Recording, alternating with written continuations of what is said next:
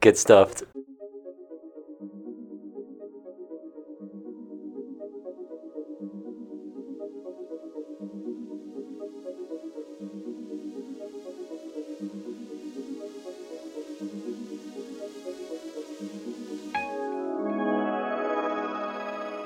Hello and welcome back to Double Stuff Cinema. We've got a massive episode for you today because this is our 50th episode. As usual, I'm Tyler. I'm Neil. I'm Shrey. And I'm Andrew. And as Tyler said, we got a big episode here for us today. It's number 50 for us. So we're going to be talking about our favorite movies that have come out in our lifetime. So from 2000 to 2020, we're going to be talking about, I think, 21 movies each that have been like the biggest, the best movies that we've seen in our lifetime.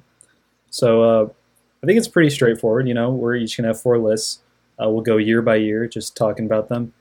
I don't think we're going to do a competition-style thing here today. I think it's more just acknowledging great film. So, Andrew, why don't you start us off with 2000, seeing as you and Neil weren't actually born then, but we'll have your list. I don't know if this really counts because I wasn't alive, but we'll go with it. I don't know. When I was looking at like the 2000 movie list, honestly, a lot of them didn't stand out a ton to me. But one of them that did was the Disney animated film Dinosaur. And I don't know. We had this on like VHS when I was a kid, and I was kind of obsessed with dinosaurs, and I just would always watch it. So yeah.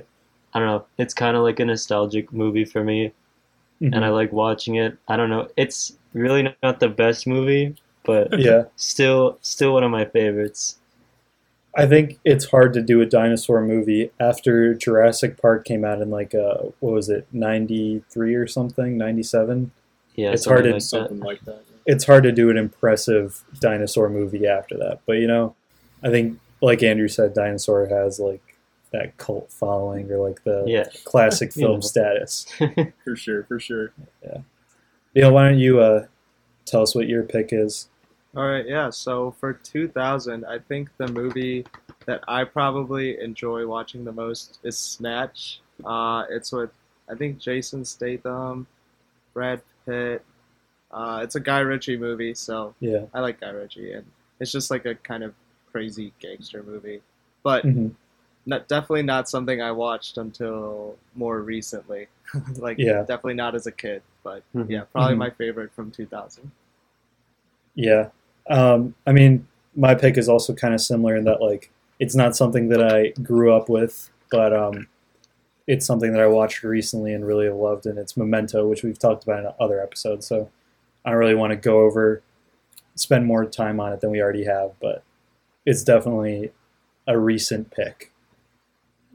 What about you, Ty? Yeah, so kind of like you guys, this is not a movie that I grew up with, but watched recently, like earlier this year for the first time. It's Cameron Crowe's Almost Famous. I think we've talked about it a few times. It's a really great like band movie, like one of the best soundtracks I've ever heard in a movie. You know, it's like right up there with Guardians of the Galaxy for me. And it's like just a lot of fun. It's kind of like a feel good coming of age movie, and I just really enjoyed it. Yeah, I also had Almost Famous as like a runner-up on mine because both Almost Famous and Memento are like 4.5 movies for me, so they're pretty on par with each other. But Memento just got that little bump. And I had Memento as an honorable mention. I have to mention for 2000, pretty much a movie that made up my childhood, and that's Thomas and the Magic Railroad. I watched it. I watched it during my senior year. And if you haven't seen it, it's definitely worth a watch. I will say that.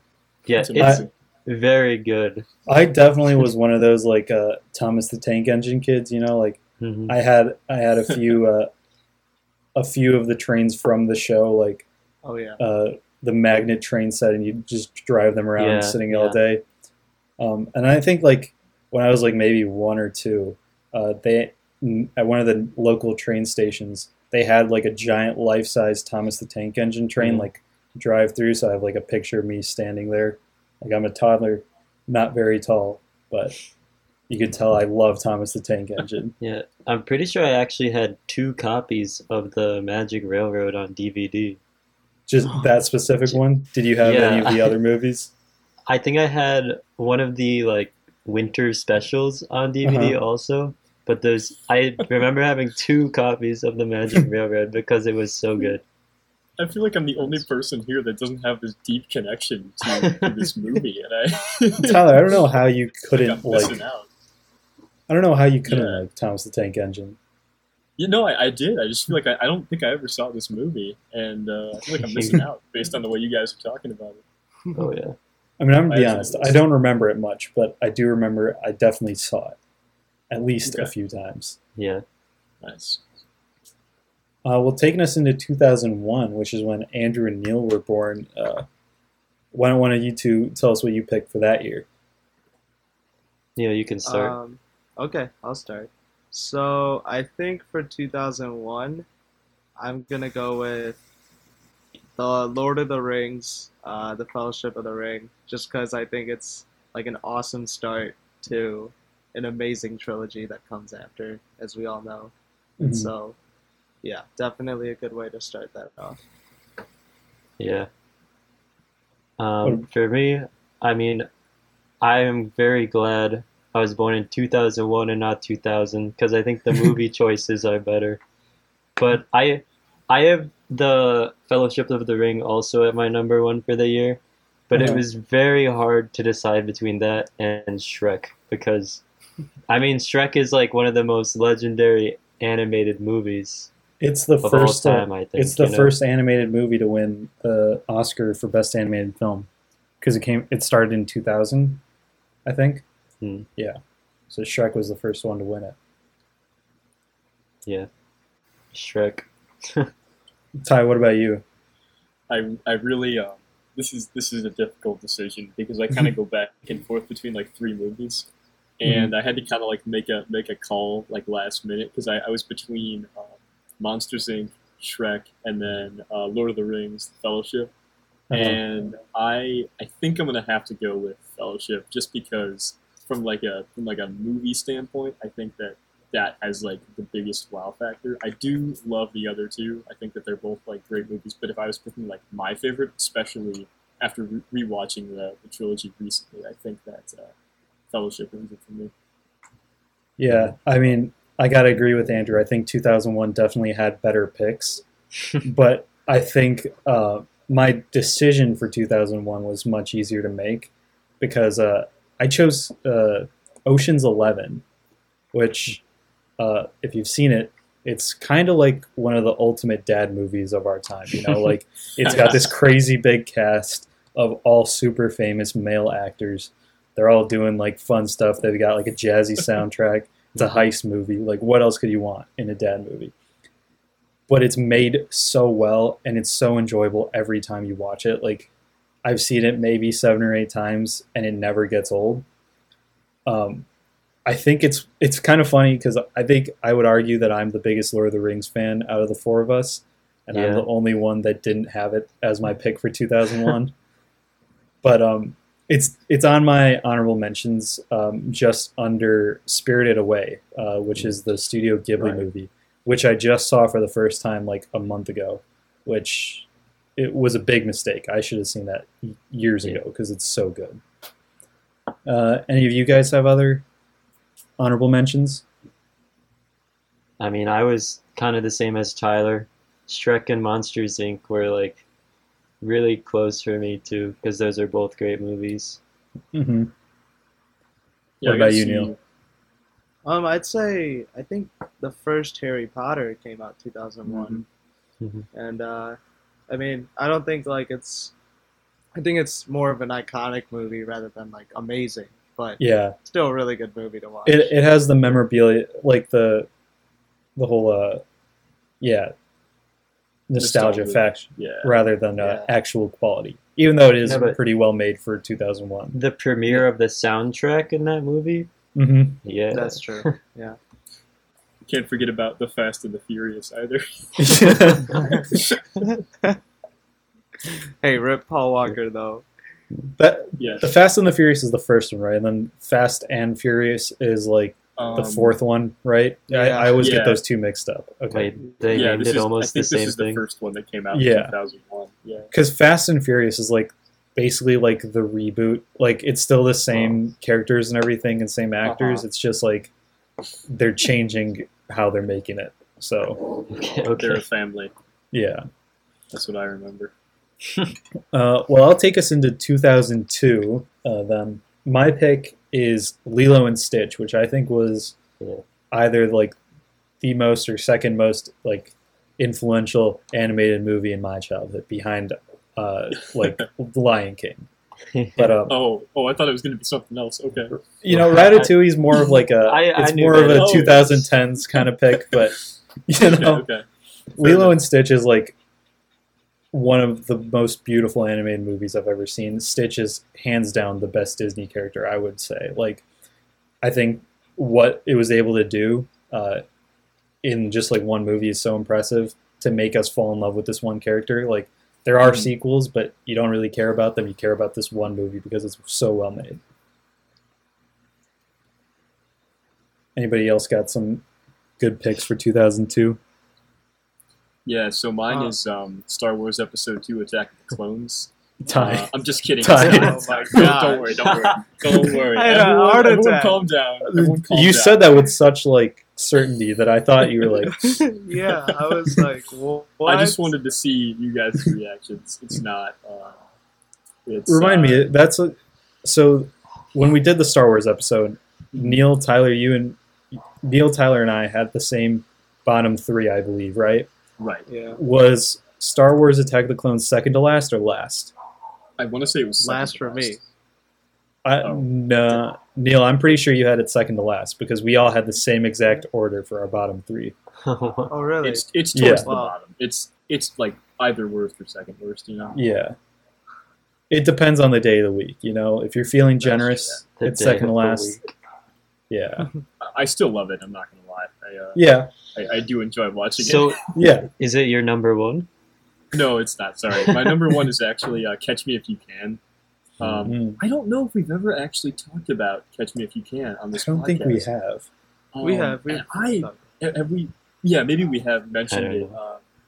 But I just really like this movie. I love the whole Tom Hanks character. I think that, you know, Tom Hanks and Leo, that combination is obviously legendary, and it's just a lot of fun. You know, every time I watch this movie, I know I'm gonna like have a lot of fun watching it.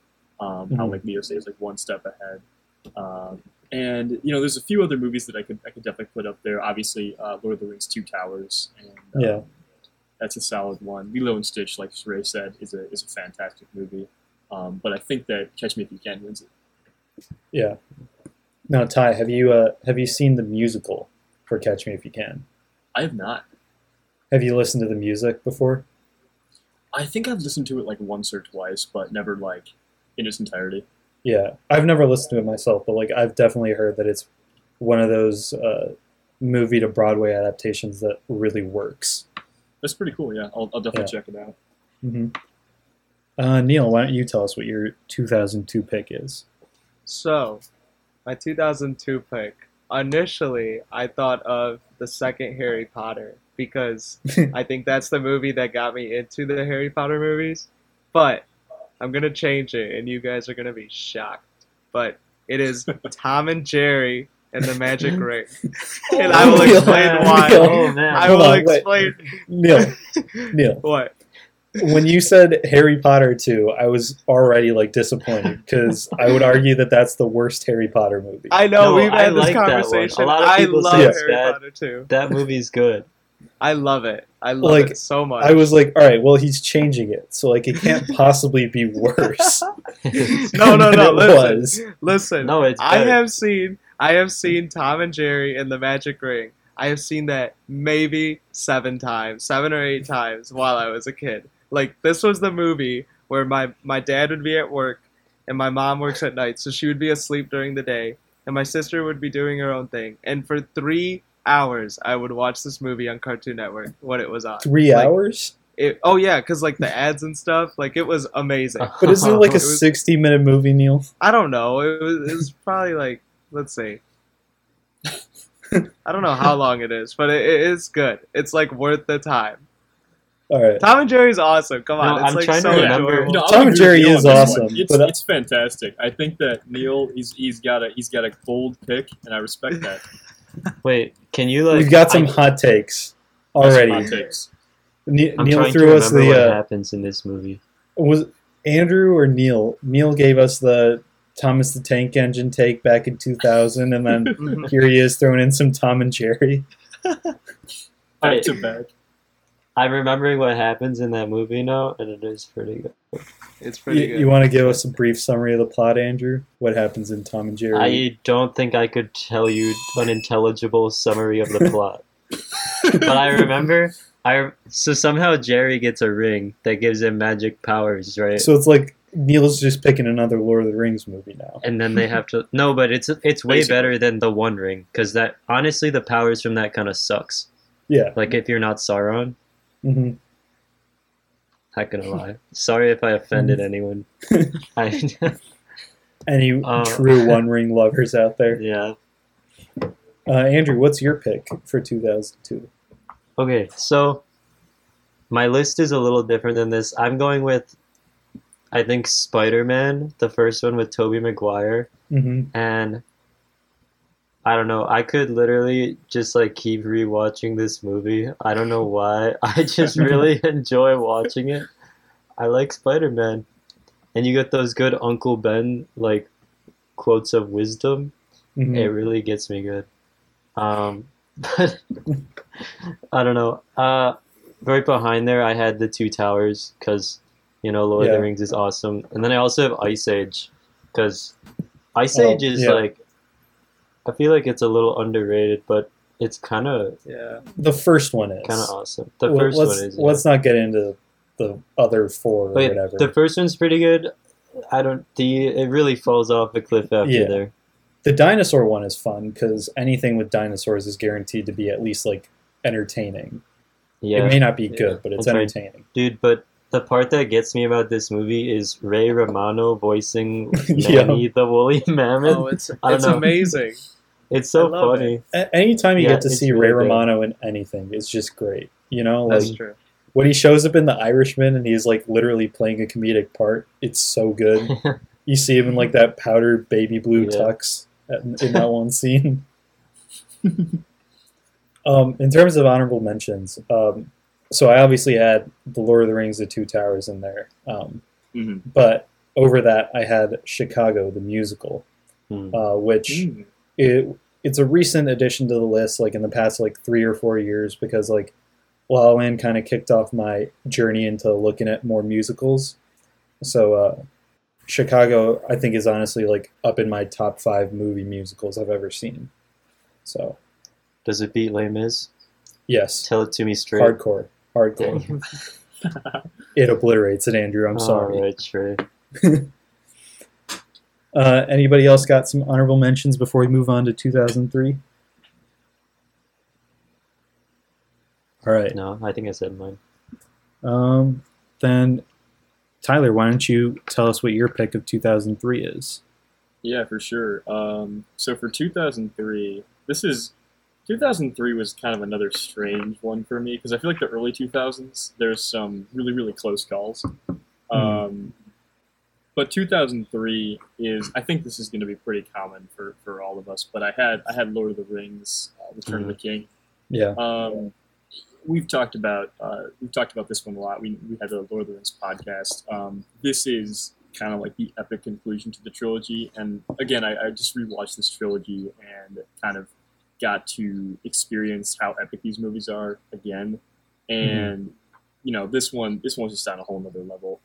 I don't know what else comes close in 2003. I don't really know. Finding Nemo was like the only other thing that came remotely close, but like I had both of those as 5-star movies, but like Tyler said, Lord of the Rings 3 just blows everything out of the water.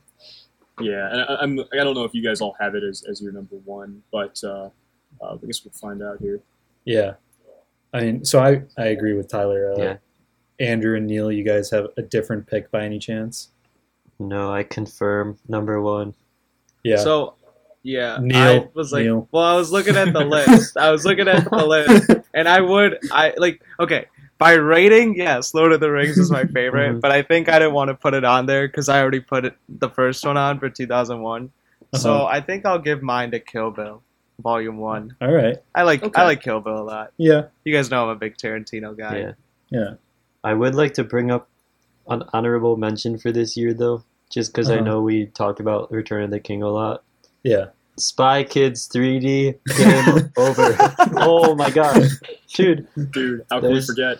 There's this line in this movie. This girl like gets dissolved or whatever, right, in the game. And the kid says, I didn't even get her email address. No. That part is so funny. Andrew, did you recently watch this for research purposes for the list? Is that why I didn't even rewatch it. This movie is just great. It lives in your mind rent free. Yeah, I don't know why I just like think about this movie sometimes. Okay, I do want to say that Memories of Murder came out in 2003. Yeah. Really solid, and also Pirates of the Caribbean. Which is one of my favorites. So yeah. I guess there was some that were up there. There's like movies that like we love, like you love. But nothing can touch Return of the King. Like that legendary Oscar sweep exists for a reason. Definitely. Yeah, I think it's pretty open and shut in terms of that. So let's go on to 2004. Andrew, why don't you start us off here? Okay, I don't know if this will be surprising or not, but I have Shrek 2 up at the top because, okay, my dad told me this morning when I was like going over my list with him, and he told me Shrek 2 is better than Shrek 1, and I have to agree. Easily, I agree. Shrek 2 is like Shrek is a good movie. Shrek 2 is so cool. So that's my number one. Yeah, I had a very like childish list for 2004. I think I have Shrek 2 number one. I think another awesome movie. One of my personal favorites is SpongeBob, the SpongeBob SquarePants movie. Mm-hmm. And then one that my family and I watch every Christmas, The Polar Express. So I will throw that in there too. Neil, I don't know how like people actually watch The Polar Express every year. I love The Polar Express, I watch The Polar Express every year. It's amazing. Yeah. I don't know how you couldn't want to like gouge your eyes out after watching it. It's like, just honestly. The train, dude. Looking at the train, it's like the coolest thing in the world. Yeah, it is like one of my most watched movies, probably. Yeah, just because I've seen it like over 10 times. We used to watch it every year, and then my mom switched to watching Elf every year, and I was like, oh my gosh. Well, that's good too. It's good, but like after watching it so many times, it starts to hurt. Yeah, yeah. I'd argue that goes for both of them. I want to switch back to Polar Express though, because I don't. You know that scene where they drop like a hairpin? I don't know what it is. Yeah. And it, like on the ice when they're trying to go across the lake, and then they've got to like race against the breaking ice. That scene's intense. That scene's amazing. Mm-hmm. Yeah. So in terms of like my ratings, I think the SpongeBob movie is like my highest rated pick, and Incredibles. They're my two highest rated picks of 2004, which I'm surprised nobody mentioned The Incredibles, because I thought that would be for sure on your guys' list. Mm-hmm. But my actual pick for 2004 is Collateral, which is a Michael Mann movie starring Tom Cruise and Jamie Foxx. And if you haven't seen it, it is amazing. So Tom Cruise plays a hitman, so it's one of the few movies where he's not like playing like a hero type. He's an assassin, and Jamie Foxx is a cab driver. And Tom Cruise gets in his cab and has him drive him around all night in L.A., driving him to his murders. And it's... What's this movie called? Collateral. Collateral? It's super intense. It's crazy. I think Mark Ruffalo's in it, like, for a little bit, which is... It feels like it comes out of nowhere, but then he, like, totally fits into the story. But, yeah, it's great performances from Tom Cruise and Jamie Foxx. So, highly recommend that. Tyler, take us out. Guys, I'm a little bit disappointed. I'm not going to lie. I'm a little bit upset with this group right now. because, you know, yes, there's many good movies, right? You got Eternal Sunshine, you got The Incredibles, you've got, I mean, we didn't even mention so many. We didn't mention like Anchorman, Napoleon Dynamite. You got National Treasure. National Treasure. Yeah. Treasure. You got Shark Tale. No one mentioned. Yes, that's on my honorable mentions. Team America, World Police, Hotel Rwanda. I mean, it keeps going. There's so many. Oh my gosh, Harold and Kumar, Garfield the movie. Yeah. Really, just a crazy year for cinema. But I'm disappointed because Tyler. Yeah. I love you. Like listed all those movies and then said cinema. Like, you got Team America, World Police, Anchorman, Harold and Kumar, cinema. Garfield the movie. Yeah. Garfield the movie is number one, honestly. Yeah, you know, Bill Murray as Garfield. Shark Tale. I wish I could put it at the top of my list, but I just can't do it because we have to put the top perfect movie of all time at the top, and that is the SpongeBob SquarePants movie. We dedicated an episode to saying that this is the perfect cinematic achievement. It belongs at the top. It might be the best movie of all time. It's my 2004 pick. It's truly one of the greatest achievements in filmmaking to date. You know, Tyler, the build-up to that was flawless. But Tyler, we did mention SpongeBob movie. You know, like as much as I agree with you, we did. It was none of yours number ones. Everyone else had a different number one. Well, so SpongeBob is like my highest-rated movie of 2004. Okay, so why is it not the top then? You know, like I have this is a question for all three of you. Tyler's putting us on blast right here. I know this is hard for you, but I enjoy watching Shrek 2. Putting it on and watching it alone by myself more than I would watch the SpongeBob movie. I'm going to hop on the Shrek hate train for a little bit, you know, because Shrek kind of ruined my life for a bit, you know? What are you talking about? Because how did it ruin your life? Shrek, and Shrey. It's one letter of separation, and it changed my life. My mom accidentally called me Shrek. I know. Several times. You can see the pain. I came first. Shrek came out in 2001. I came first. I was not named after the ogre. I can confirm that. The ogre was named after you. SpongeBob takes the cake. It beats out Shrek 2. I'm going to reveal a fact on here that I don't know if I've ever talked about. With or I've revealed before, but so my first ever paycheck had the name Shrek Perique on it instead of Shrek Perique. My first ever paycheck, and that is why I'm on a Shrek hate train. I understand that. Well, I think I have to agree. I think both are amazing. I think I could watch SpongeBob more than I could watch Shrek, if I'm being honest. But I think Shrek was better made. I will say, right. I watched the SpongeBob movie, I think, like 3 times in under a week when I was prepping for that episode. And every time was just better than the last. So okay. Considering musical numbers, I put SpongeBob ahead of Shrek 2. Considering everything I put... Shrek 2 has an all-time legendary soundtrack. That's one of the amazing strengths of that movie. But I mean, like musical numbers in the movie, you know? Yeah. Oh, Now That We're Men is unbeatable. Now That We're Men is the greatest song. Period. Also, greatest song I Need a Hero performance by Fairy Godmother. I'd say that's better than the original song. It is. It's the more recognizable version by far. Okay. Well, I think we need to move on. Yeah, I think coming off that controversial year, we need to hop on over to 2005. Which we were talking about before we got to the episode, but I think we had a consensus that it was kind of like one of the weaker years in cinema history. Yeah, this year sucked. Yeah, so like prior to...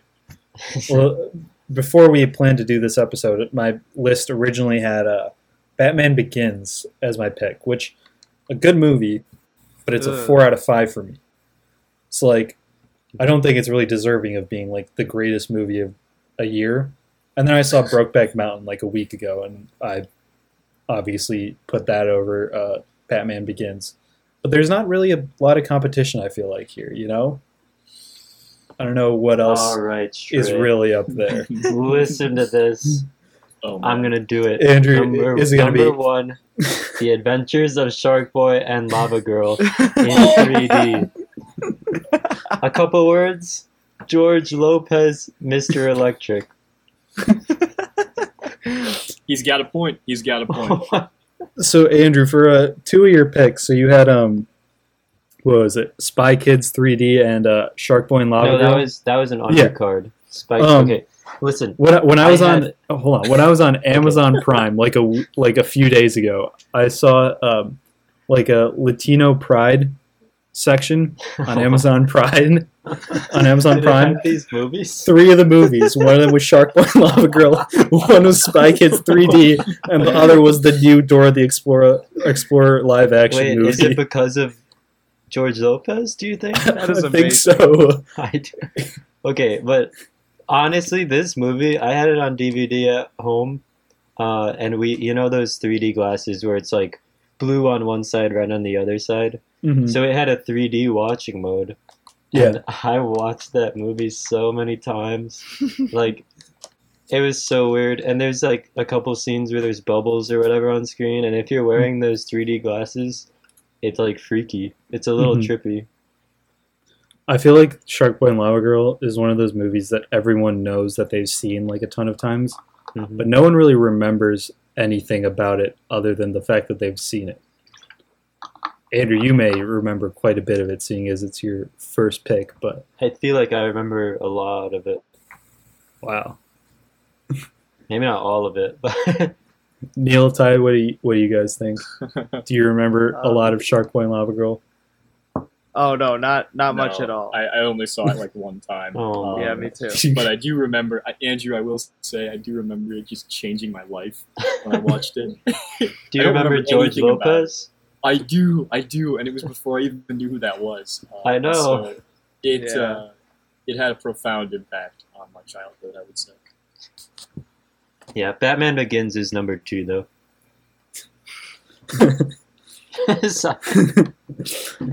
I guess Neil and Tyler. Neil, why don't you go first? Sure, yeah. I guess by movie, I guess we could say Batman Begins. Yeah. But we can also call this year the best Star Wars prequel year, which was Episode 3. So that's an honorary mention. But I think I'm actually going to honorary mention. I thought that was the pick. No, I had that at first, but now that I'm looking at other movies, I think I'm going to give it to Madagascar. Yeah. Okay. Madagascar's pretty good. Like, Chris Rock as Marty kind of kills. So, yeah. I'm Marty. All-time great voiceover performance. Oh, yeah. Tyler, you look like you have some thoughts over there. I've got some thoughts. Neil was very close to getting it right. It is Star Wars Episode 3: Revenge of the Sith. Oh, come on. One of the greatest Star Wars movies. That people say there's flaws, and the more I watch this, the less I see the flaws, and the more I see just the amazing performances. Tyler, that's Stockholm Syndrome. There are no amazing performances. Let's be honest. Performances. I absolutely love the third act. It's arguably the best third act in Star Wars. It's just incredible. I would say that there's a few movies that come close. I think that like V for Vendetta is right up there for me. I've always loved that movie. But I gotta give it to I gotta give Star Wars some props on this list. I do want to say like I love Episode 3, but I think you also have to acknowledge there are no good performances in that movie, Tyler. Oh no, other than Ewan McGregor. Ewan McGregor. Yeah, and Ian McDiarmid. Like there's two right there that are given fantastic performances. Ian McDiarmid is doing something. I don't know if it's like a great performance, but it is a performance. It's a big performance. The tragedy of both plays the lies is an all-time great movie speech. Changed my mind. Yeah. Do it. Do it. Exactly. I am the Senate. Okay. I just get the memes from this. I'll be honest. Andrew, you haven't seen it, right? I have not seen it. I don't. Wow. Okay. You gotta watch the Star Wars prequels. I do not remember seeing any of them. I know I was there when they were on screen, but I don't think I was watching them. Mm. Okay. But I did play Lego Star Wars: The Complete Collection. Yep. So I know like some of the story. Excuse me, the complete saga, Andrew. The complete saga, yeah. Yeah. Get it right. But that's like all I know about it, and from like the memes I see about sand and whatnot. Speaking of the Complete Saga game, please correct me if I'm wrong, but I'm assuming each of you that had that game played the first level of the third movie stage like over and over and over and over again. Oh, yeah. Yeah.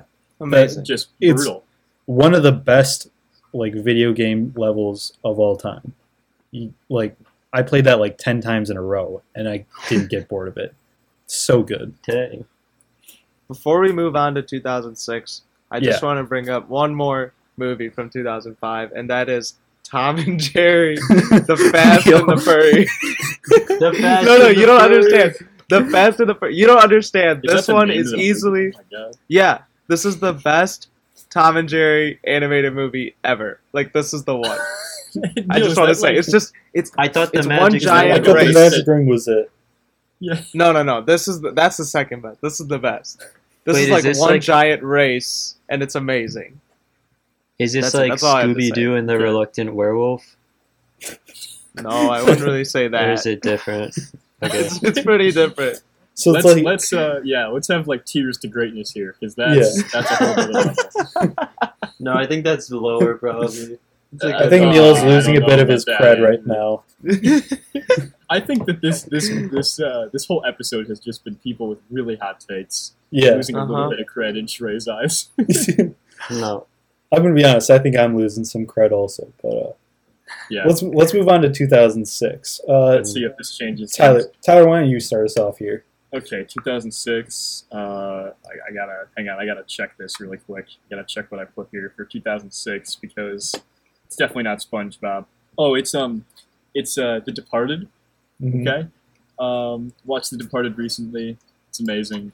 For the first time or just again? The first time earlier this year. Oh, really? A lot of fun. I will say it's not SpongeBob though. Nothing is. Nothing can be. I don't feel like I can top that. Like all my other movies feel kind of bland in comparison. So whoever wants to go next. Andrew, why don't you go? Okay. So, I'm going to redeem some of my cred here also. Number one is The Prestige. You know, it's like on the top of my Nolan list. Mm-hmm. One of my favorite movies, I'd say, I don't know, we talked about it before in our Prestige episode, but I love this movie. Yeah. So, it was tough for me. This was, I think, one of the toughest years to decide. Because it was between two movies that are like completely perfect in my eyes, and that's The Prestige, which Andrew mentioned, and Casino Royale, which is the best James Bond movie by miles. Like, it is crazy how good that movie is. Mm-hmm. I think it's like 2.5 hours long. It feels like a brisk 2-hour movie. Like, it's so effective in rebooting the movie. Or in rebooting the franchise, like it's insane that movie could happen 50 years into the franchise and be as good as it was, which is why it like just slightly edges out The Prestige, even though The Prestige is the best Nolan movie, I think, in my eyes. Yeah, I had the same top three with Departed, Prestige, and Casino Royale, but I think like Shrey, I'll give my number one to Casino Royale just because of pretty much everything he said. One thing I do want to mention, another movie that came out this year was Tom and Jerry, Shiver Me Whiskers. But that one wasn't good. That one was not good. Neil? I'm glad that you're not just saying that all Tom and Jerry movies are No, they're not. Neil, I love Tom and Jerry as well. I grew up on them as well, but you have to admit there are some real stinkers in there. Oh yeah, there's some real stinkers. But like Fast and the Furry, no, that's the best. The Shiver Me Whiskers one, not so great, but okay. I'm really surprised no one brought up Barnyard either. Are you though, Andrew? Are you surprised? No, I know you're all really big Barnyard fans. And Night at the Museum. Andrew, I think we all forgot about Barnyard until you forgot about.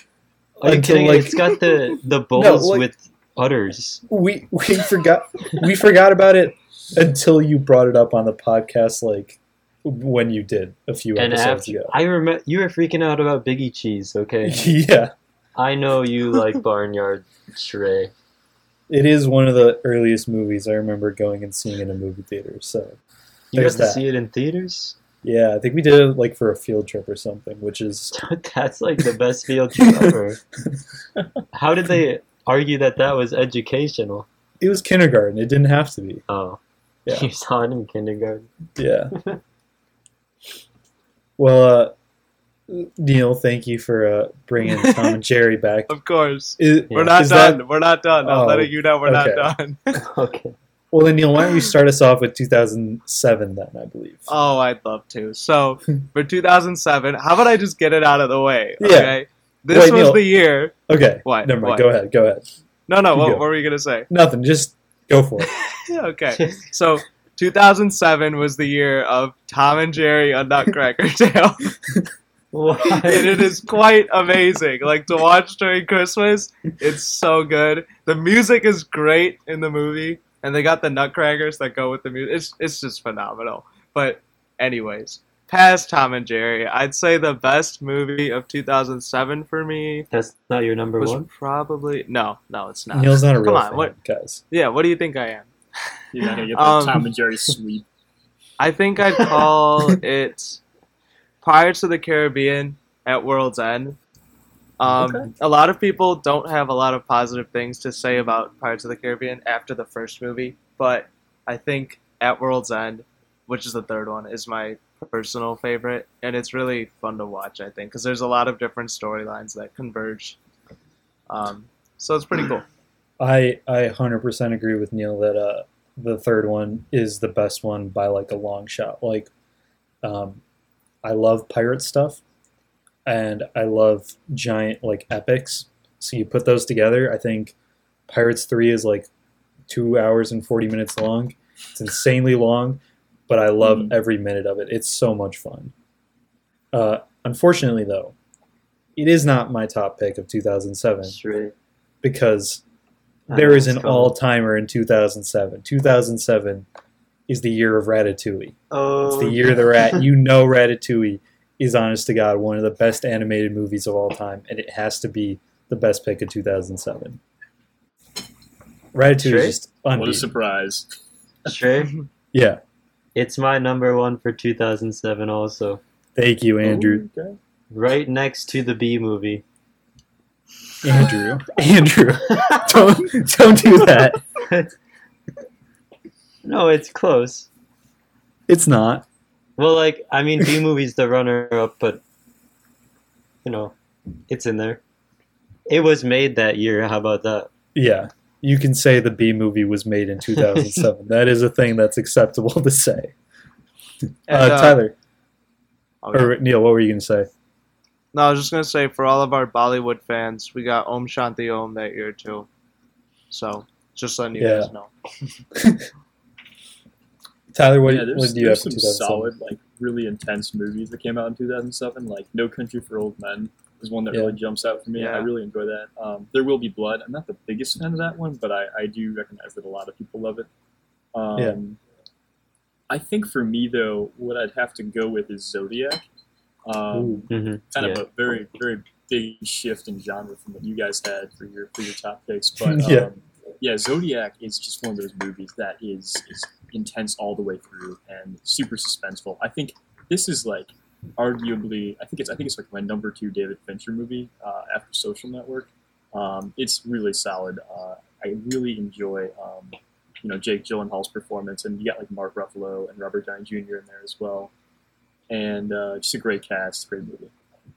Zodiac has that great use of the hurdy-gurdy man, that song. I think it's at the beginning and end of the movie. It's terrifying. Like, it really shouldn't be, but it's horrifying how they use that song.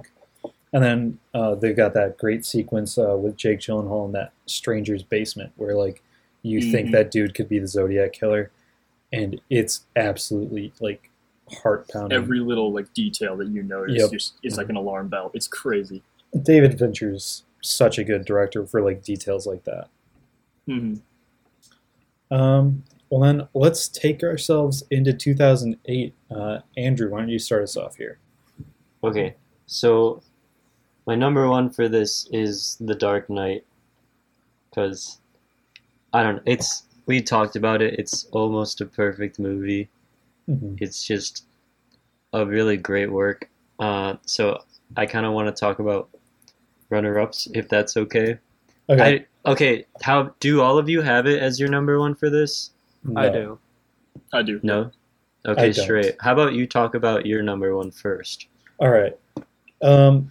So my number one pick for 2008, I had Tropic Thunder, which I would say is the greatest comedy of all time. It makes me laugh every single time. I think if it hadn't come out in the same year as The Dark Knight, I think there's a chance it would have won Best Supporting Actor, because Robert Downey Jr. was nominated for that, for playing Sergeant Lincoln Osiris. Okay. And it's 100% deserved. Like, he should have won. I there's some days where I would argue his performance is better than Heath Ledger's. Somewhere I would argue Heath Ledger's is better. Trey, come on, man. I don't know. Let's be careful here. There are two ends of the spectrum, but they're both doing like super great work there. Dark Knight is on my short list, but I gotta give it up to Tropic Thunder. Was Mamma Mia close? See, Mamma Mia is a movie that I love. Like, I love it so much, but like, it's not close to the top of 2008 movies. All right. I'd say it's more memorable than a lot of them, but it's not like better. In terms of my honorable mentions, I did have The Dark Knight on there, and I also had In Bruges, which I don't know if we've talked about on here. Mm-hmm. In Bruges is also one of the greatest movies ever made, and it's shocking that it doesn't have more. It's so well made. It basically just centers around two performances, which is what makes it so unique. Yeah. No, I remember watching that with you. It was very good. Yeah. It's really funny when it shouldn't be. It's really dark and depressing like when it has to be. And it gets intense. It's really well made and well paced as well. Andrew, you want to take us into your honorable mentions that you were talking about? Yeah, I mean, I have Mamma Mia on honorable mentions. Mm-hmm. I don't know. I really like the music from there, even though it's like from ABBA. I don't know if it's considered from the movie, but so I like the soundtrack for that. And I have the first Iron Man movie. Yeah. Again, I don't know. It's kind of like the Spider-Man one from 2002. I just feel like I could keep rewatching this movie because I just enjoy the story, I guess. I feel like everyone forgets that Iron Man came out the same year as The Dark Knight, which is like kind of crazy when you think about it. Yeah.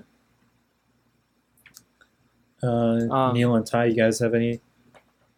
I have a couple. So like, I think one of my favorite comedies from this year, obviously behind Tropic Thunder, but Step Brothers also was really good. I love that. Also, I think a movie that changed the landscape of animated cinema is Kung Fu Panda, and that also came out this year. Mm-hmm. So that's pretty good too. But I think that's about it for me. Tyler, Dark Knight is like arguably your favorite movie, right? Or is it like definitively? I would say like most of the time, I would say that's my favorite movie. I don't think that like I've ever been like, oh, there's like another movie that I enjoy more. At least like recently, I think. Yeah. Just looking at all the other movies here, I think you guys have basically gone over all of the ones that I would say are honorable mentions. I do really like Tropic Thunder. That's a big number two for me. And I think it's like maybe like top 10, top 15. Like Shrey said, arguably my favorite comedy. But yeah, it's just not on the same level for me that The Dark Knight is. So that just takes it. Well, then I think we can head into 2009. I think this one is maybe one that we might all have the same pick, possibly. So possibly. You can go for it, Shrey. My pick was Inglourious Bastards, which is, in my opinion, the best Tarantino movie. It's my number 3 or number 4 movie. It's a perfect movie. It's almost 3 hours. You can watch it and time just slips away. Like, you will go for that 3-hour runtime because of how much fun it is to watch that movie. It's It's one of the biggest crowd pleasers, one of the most well-made movies I've ever seen. Anybody gonna slip in a Tropic Thunder type movie to break up the perfect run here? I do have a slightly different movie. My number one for this year is Zombieland. And okay, I really like this movie because it's got some, I don't know, really great actors in it. I feel like it really tickles my funny bone. It's like, this movie is like my kind of humor, so I really enjoy watching it, you know. It's a little out there. Yeah, I mean, Inglourious Basterds is also really great and an entertaining movie, but Zombieland gets me good. Tyler, Neil, you guys? I like Zombieland, but yeah, it's Inglourious Basterds for me, for basically all the same reasons that you talked about. Mm-hmm. I don't know if, like, I don't think personally there's anything that really came close to it in 2009. Like, I think Zombieland is like a fun movie, but in terms of like Inglourious Basterds level, I'm not really sure. Neil, did you have anything that was similar? No, yeah, I think Inglourious Basterds for me, but if we are, since I'm going to agree with you two on that, I might go a little bit to the Bollywood side. And I just want to say my personal favorite Bollywood movie, and perhaps maybe arguably the best Bollywood movie ever, is it Three Idiots? Yeah. It's pretty amazing. Like, it, no matter what race you are, like, you have to watch this movie. It's so good. So good. I don't remember if it was nominated for the Best Foreign Language Oscar, because I know, like, Bollywood's had trouble being nominated there, like, despite having some great movies. But I know, like, it was so universally, like, acclaimed. I don't remember if it made it there.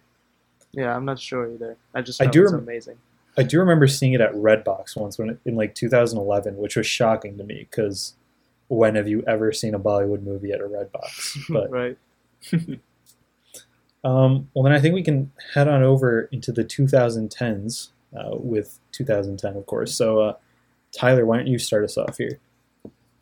Yeah, so this is probably my toughest year because there's two movies that for me are like two of my all-time favorites, and you know, they're both awesome. I like probably seen both a ton of times in the last couple of years because, you know, they're just that good for me. And I think I constantly go back and forth. And right now I'm feeling like I'm gonna put Inception over The Social Network.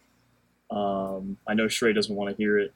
I think that there's just a few things with Inception that for me stand out and make it that much more interesting than everything that The Social Network achieved with its amazing dialogue and everything there with its performances. But yeah, this is a toss-up. These two movies are so far ahead of everything else that came out in 2010 for me, and I go back and forth. Yeah. So Tyler mentioned Social Network and Inception.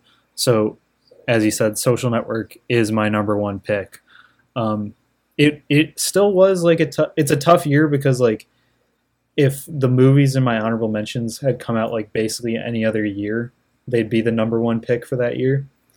Like 2010 is just such a strong year. So before we get into honorable mentions, I'll let Neil and Andrew share what their picks are. Yeah, I basically at the same top two throw in, but probably Inception number one for me. What about you, Andrew? Dude, I had Scott Pilgrim versus the World, and I don't know. This is like kind of a recently discovered movie for me, which is weird, but it's one of my favorites. I love it so much. It's honestly such a you movie, Andrew. Like, we've talked about it, but like, it's definitely like a movie for you. Yes. Yeah. And so Scott Pilgrim was also like, it's on my honorable mention list. Like, it's definitely worthy of being on a top 10 list for 2010. Yeah. But 2010 was just such a strong year. It is. So my list, I had Social Network at the top, and then I had Black Swan right behind it as another 5-star movie, which I don't know if you guys have seen it. Black Swan is intense. Like, that movie is dark. It's messed up. It's such an interesting movie. Then I had Toy Story 3, which I think is the best Toy Story movie, another 5-star movie there. And then I had Inception and Scott Pilgrim versus the World, both as 4.5s. Nice. Yeah, that's a solid list right there. I love Toy Story 3. I still need to watch Black Swan, and I feel like that could totally change my rankings for this year, because I feel like that is a movie that I've heard so much about, so many good things. I could definitely see it like breaking into like your top three, but I don't know if it would beat Inception or Social Network, like for you personally, Tyler. Like definitely not Inception, yeah. I think. Mm-hmm. I think you could probably see it on par with Social Network though. Yeah, I'll have to go and see sometime. Mm-hmm. What about you, Neil? I think for honorable mentions, I would throw in Despicable Me. Neil, that's pretty fun to watch. Neil. Pretty fun to watch. Hey, look, I told you Inception was #1, but like I really didn't think we'd be bringing the Minions into here, you know. We have Minions, to. Come on, they're like they might be the greatest little yellow creatures ever created behind SpongeBob. I think they're like the worst. About a canary? They're the worst, but they're also like the biggest creation of the 2010s. Pretty much. The most significant thing to come out of. Sorry, yeah, I had to do the world. They revolutionized Facebook, you know, and modern industry. Yeah. Exactly. It was like another industrial revolution when it changes how merchandising and advertising happens now. The Minions are game changers. Yeah. Maybe not a positive force for good, but you know. Yeah, another animated movie from 2010 that I think is underrated, Megamind. Yeah. I don't know. That movie has some great humor in it. It is, I think it got initial like bad reviews when it came out, but I think that's not deserved. I think it's pretty good, better than people thought. Taking us into 2011, Andrew, why don't you start us off here? Okay. So my #1 for 2011 is Crazy Stupid Love, and I think I only saw this one time at your house, Trey, at one of your marathons, but. I mean, it's just the build-up through the whole movie is really great, and then the ending. The garden sequence is one of the best scenes in movies. You know, just so good. So I really want to watch it again because I feel like I don't remember it enough to give it like as much credit as it deserves. I just remember loving this movie so much. Yeah, I mean. I've been on a recent kind of like I've had an opinion where I think like rom-coms are one of the greatest genres of all time. They don't deserve the hate that they get. I think Crazy Stupid Love is one of the best rom-coms I've ever seen.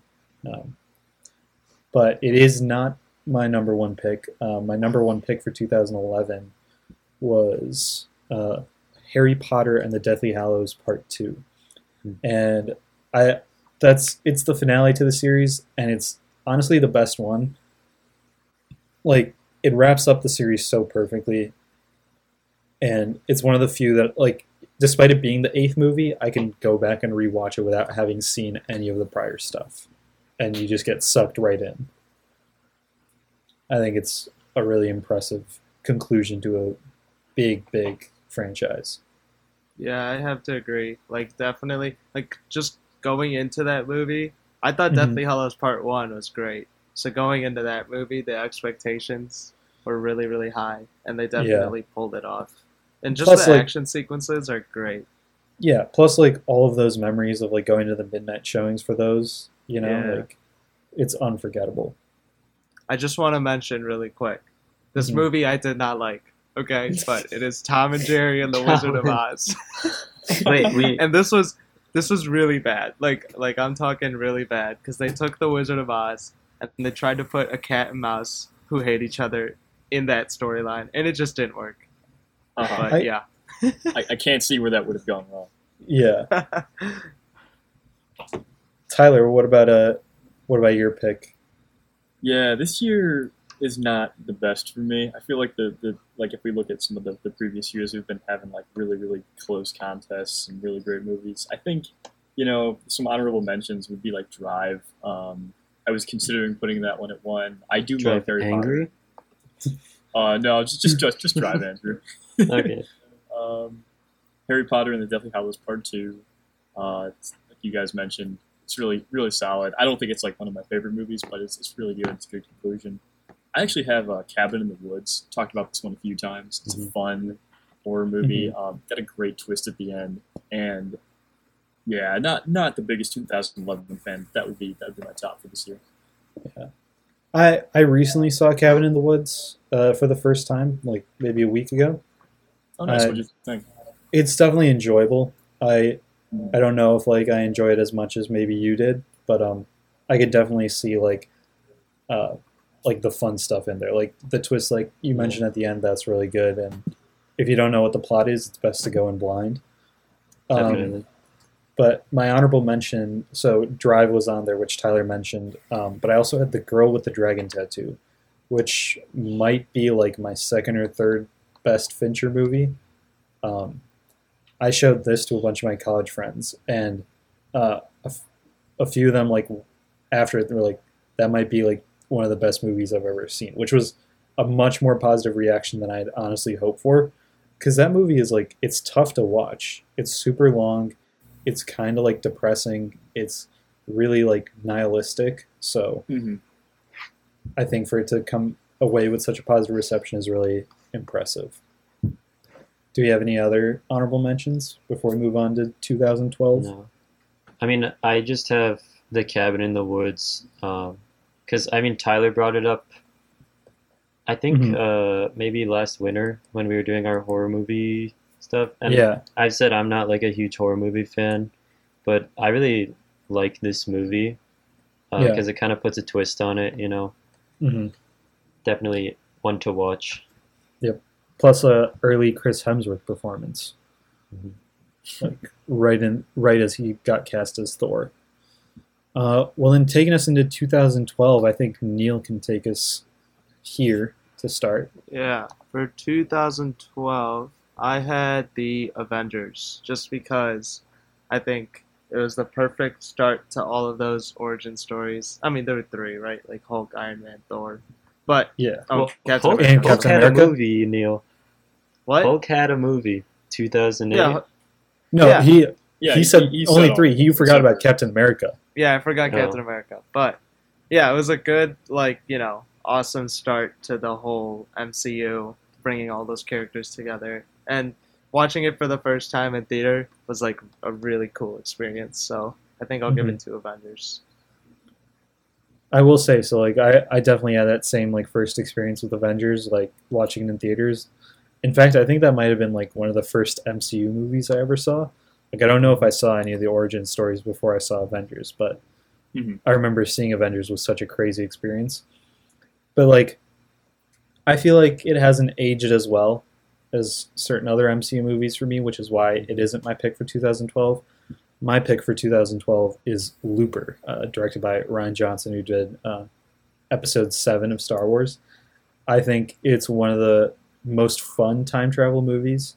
You've got Bruce Willis and Joseph Gordon-Levitt, and Joseph Gordon-Levitt is playing young Bruce Willis. Just all the concepts are super cool. It's a really sleek design, but also like kind of like old looking, which is really cool. But yeah, it's a really exciting sci-fi time travel movie. Ty, what was your pick? Yeah, I totally agree with both you guys that those two are some of the best movies of 2011, right? Around 2011? It was 2012. Whoops. Yeah, 2012. Both of those are great. I think I've talked about both of them in previous episodes, but I gotta go with Django Unchained. Arguably my favorite Tarantino movie. You know, I kind of go back and forth with Inglourious Bastards a lot of the time, and I just feel like I need to include it on this list because I just love watching it every time, despite it being a crazy, violent, classic Tarantino. You know, I think that's part of what makes it really fun, and I think that would be my top movie. I do think it's like the most accessible Tarantino movie. You know, like other than maybe Inglourious Bastards, between those two, they're like the most accessible to a wide audience, which is part of what makes them really good. Andrew, what do you have for 2012? Yeah, so for me, the Avengers was really close. partially because seeing it in theaters was really cool, like kind of the same experience as Neil. But I'll agree with you, Sheree, that it's not as good, I think, now as when it came out. Mm-hmm. So my number one for 2012 is actually Wreck-It Ralph. Yeah.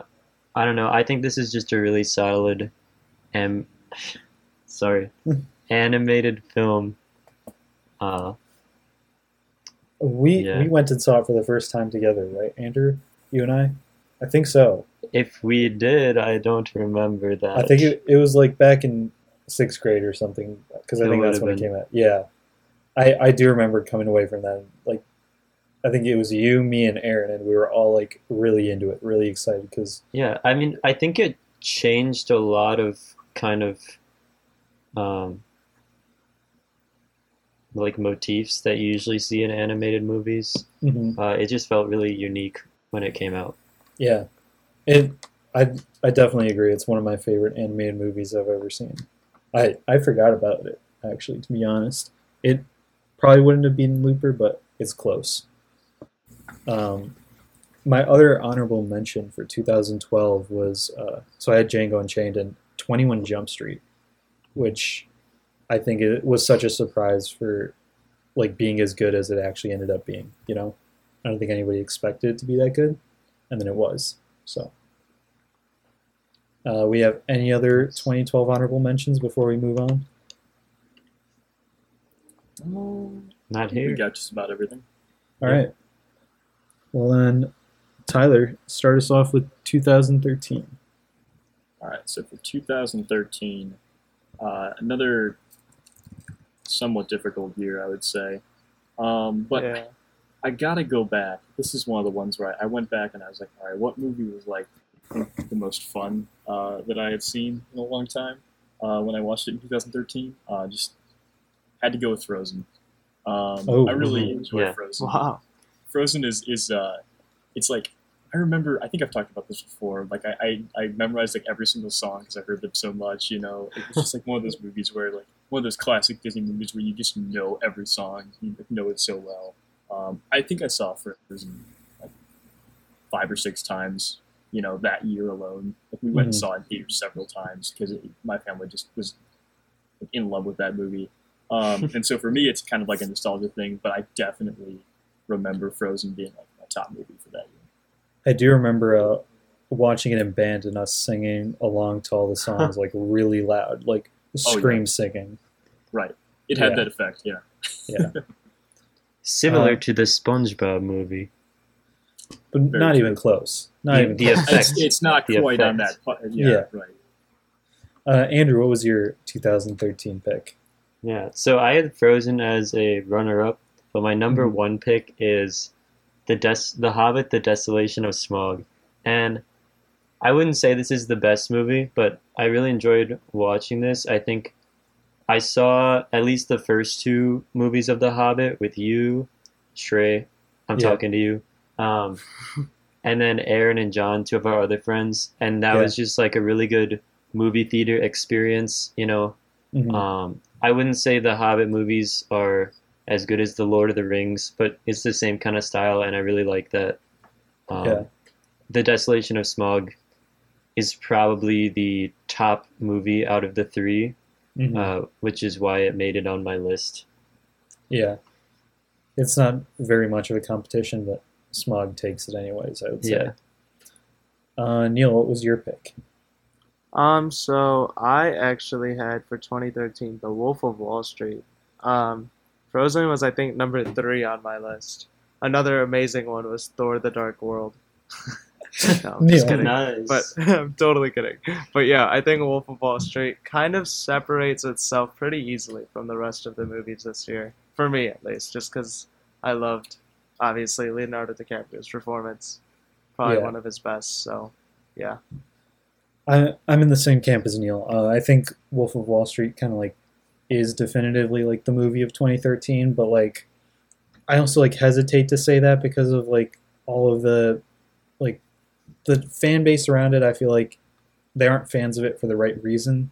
They kind of like glamorize it. They're like, oh my god, this is so awesome, it's so cool, and they're not realizing that they're like seeing like a self-destructive portrait of like greed and corruption, basically. Yeah. Like everyone just wants to be Jordan Belfort, or that like realizing that that's exactly what this movie is telling you you shouldn't want. Mm-hmm. Which I think is part of the reason why I gave it only 4.5 is because I feel like it doesn't drive that point home that clearly. But I also think it's so insanely well made. Like it's a 3-hour movie that feels like it's 90 minutes or less. Like it's like it feels like it's an hour long, which is insane. All right, so do we have any honorable mentions for the year? I'd like to make a comment on A Wolf of Wall Street. I just feel like if I rewatched it now, I'd probably enjoy it a lot more. I'd say I did not have the ideal watching experience. Shrey, you were there. Yeah. You watched it like under a lunchroom table at a hackathon one time, and it was like 3 in the morning or something. 3 in the morning, we watched it under a table on a laptop, lying on the cafeteria floor in a foreign high school. Yeah, so we were probably at least 5 Mountain Dews in at that point. We were feeling ourselves on Dr. Pepper that night, Andrew. I do have evidence of that. I think I delved into the Mountain Dew a little bit also. I think they only had Dr. Pepper, Andrew. Like they had a Batman v Superman edition, or maybe it was Man of Steel edition, or no, it was Batman v Superman. Dr. Pepper cans. We had about 30 of them by our table alone. Yeah. From the 4 of us. That's a movie I think I should rewatch. Definitely. So if we don't have any other 2013 honorable mentions, I think, Andrew, you can take us over into 2014. Okay. This one I feel like we're probably going to have different movies on. But yeah, for my number one for this year was Ex Machina, which is a sci-fi movie about this guy that makes like a artificial intelligence woman, basically. I don't know. I feel like it's pretty suspenseful throughout the movie, and it kind of makes you a little uncomfortable just because have you guys heard of like the Uncanny Valley? Yeah. It's sort of like that with the way the like artificial intelligence is portrayed, where it's very close to being human, but it's something's not quite right. So it's a little bit creepy, but I really enjoyed this movie. Do you want to kind of explain what the Uncanny Valley is, Andrew, maybe? Yeah, sorry. That might not know it. Yeah, so I think it comes up in animation a lot more than other things, but basically it's like when you're trying to make animation look very realistic, like animating humans, there's a point in between where it'll be close to human, but not quite human enough, where like people notice the imperfections, and it makes it look really creepy and uncomfortable. Yeah, it's like stuff that you can't like really explain what looks wrong, but you know that something's wrong. Yeah, I think there's a couple like Pixar animated shorts that fall a little bit into it, like the one with the baby. Polar Express definitely falls into the Uncanny Valley. Yeah. Category, and then also most recently Justice League with Superman, where they CGI'd out the mustache. Like there's something that looks wrong about his lips, but you can't really tell what it is, like just by looking at it. You just know it looks wrong. Yeah, that's a good example. So that didn't happen with any of the visuals in this movie. I was just kind of it's like a metaphor, more like like. It's not human, but it's also like so close to being human. Mm-hmm. Tyler, why don't you give us what your pick was? Cool. Yeah, I agree with Andrew. I think we're all going to have different movies. Maybe 2 of us will have the same one. I'm curious. Mm-hmm. For my top one, I said Whiplash. I feel like you guys could have probably predicted that. It's one of my favorite movies. We've talked about Whiplash a bunch. I think, Trey, you've made some interesting comparisons to Black Swan, which is another reason why I think I would really enjoy watching that. Yeah. How they're both kind of like the pushing yourself to, beyond like healthy limits of whatever you're doing. But yeah, no, I'm talking a lot about this one. Some honorable mentions. would definitely be like Captain America: The Winter Soldier. Probably my second favorite Marvel movie. Really enjoy that one. Nightcrawler is really fantastic. And I would be really disappointed if I didn't mention the Lego movie, because I do love the Lego movie. There's a few flaws with it, especially towards the end, but I think like overall it's a really fun movie. Phil Lord and Chris Miller, if you're listening to this, Tyler does like your movies, just maybe not into the Spider-Verse as much. He won't give it 5 still stars. Enjoy it. Yeah. Still enjoy it. It's got 4 stars. Yeah. Well, so Tyler, I definitely predicted the Whiplash choice there for you. Yeah. It is in my honorable mentions, along with What We Do in the Shadows, which is directed by Taika Waititi.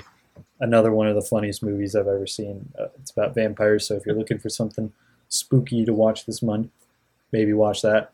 But my top pick for 2014, The Grand Budapest Hotel. Yep. Which I saw that. You know, I had seen the trailer for it when it was coming out, and I was like, "Oh, this looks really good." And then like I realized that Ray Fiennes was in it, who plays Voldemort, and I really wanted to see it. And then I didn't watch it for 4 years. And then I finally saw it, and I couldn't get enough of it. Like, Wes Anderson's whole style is just so much fun, and it's such a fun world to be in. It's so bright and colorful. Highly recommend it. Neil, what about you? Yeah, so like Tyler, actually, I did have Whiplash first. And then coming in at 2 and 3, I actually had movies that I don't think we've mentioned yet. I don't really know how I'd position these 2 and 3, but I had Unbroken and Guardians of the Galaxy, which I enjoy a lot. Yeah, so, but I think Whiplash for me is a clear-cut winner for that year.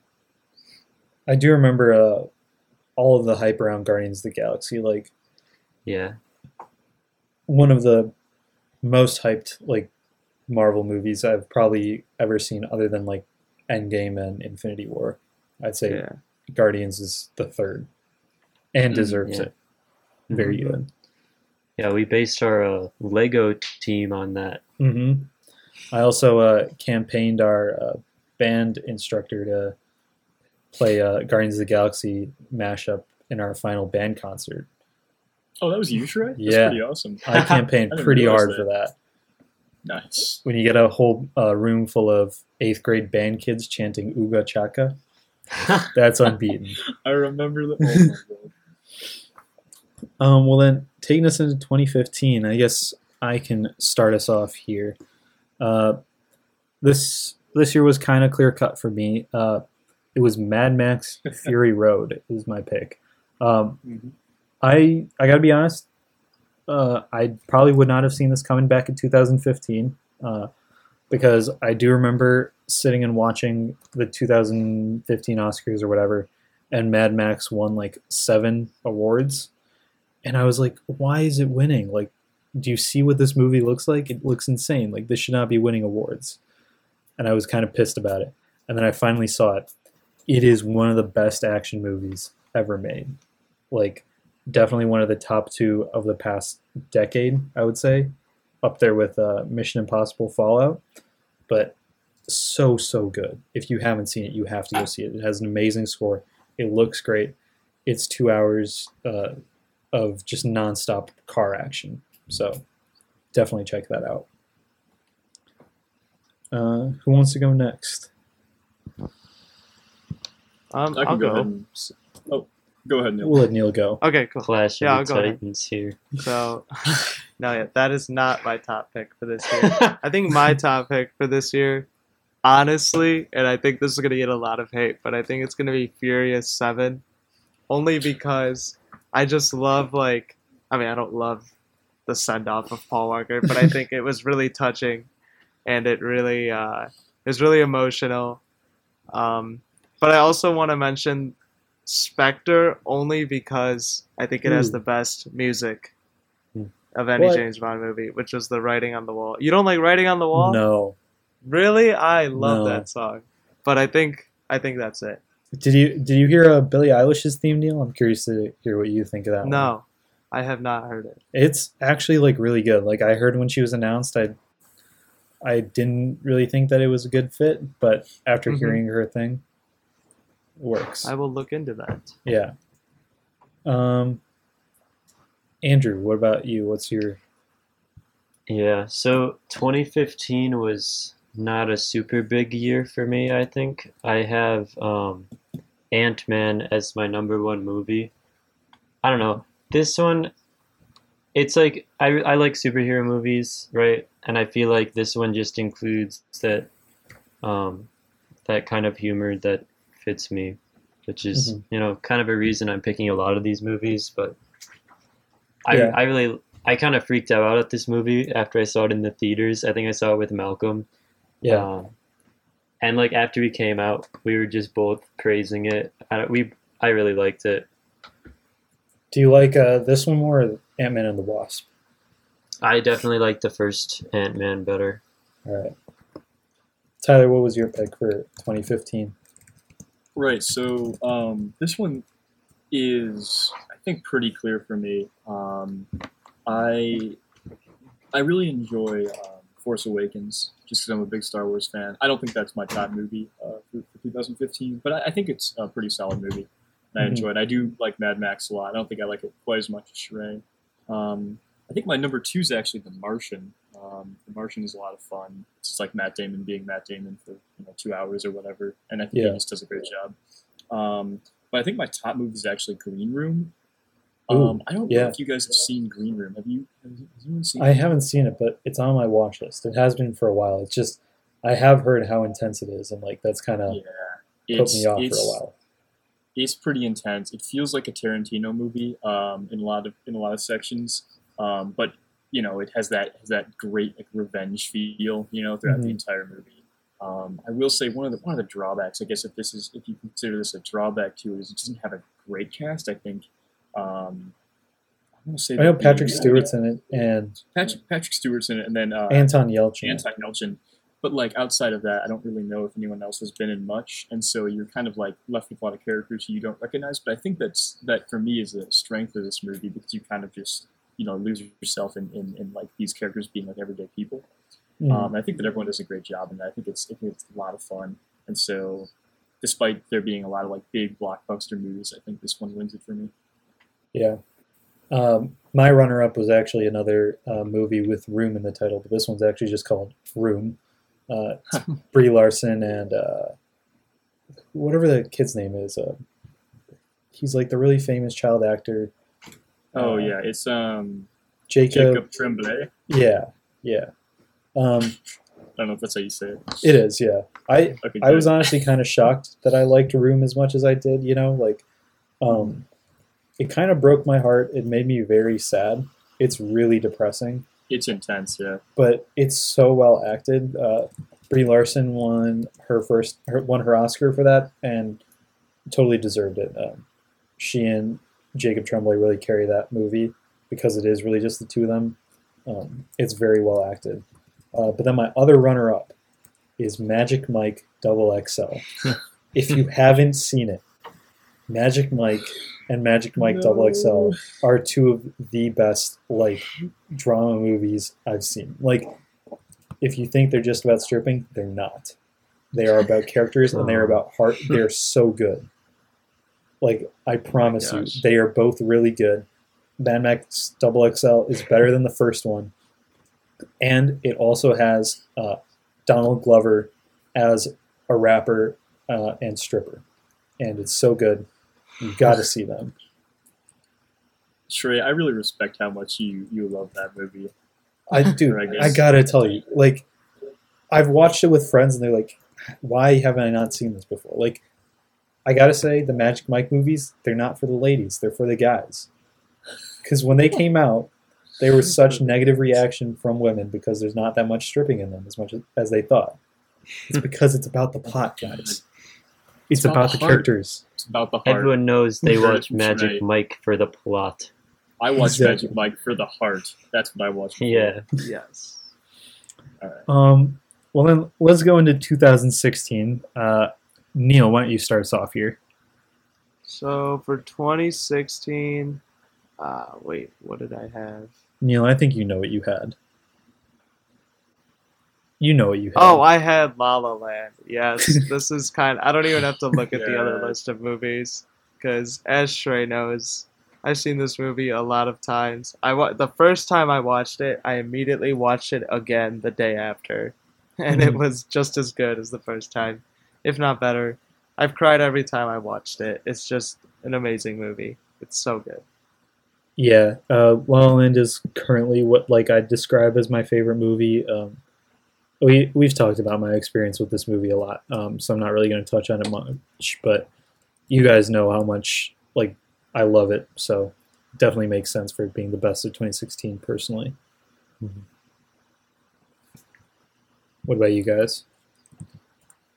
I think I'm in the same boat. I totally forgot that it was released in 2016, I think, so I'm actually putting it on my list right now. But that I had Deadpool at first, but La La Land definitely beats it out. It's such, I don't know, it crushes your heart. We talked about it before. Yeah, it does. Tyler, bring us home, man. 4 for 4. Can't.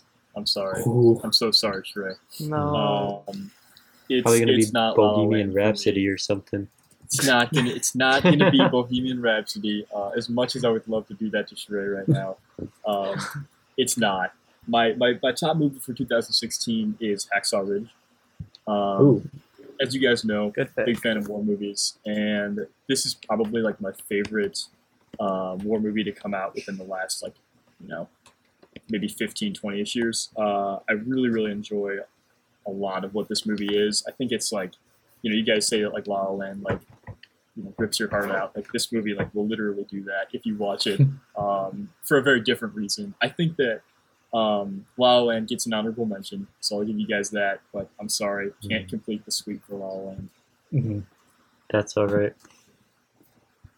So similar to 2010, 2016 had a lot of 5-star movies for me. So if these movies had come out any other year, they'd be the best in their year. My honorable mentions were Hunt for the Wilder People, which I just recently rewatched with my family last night. They all really liked it.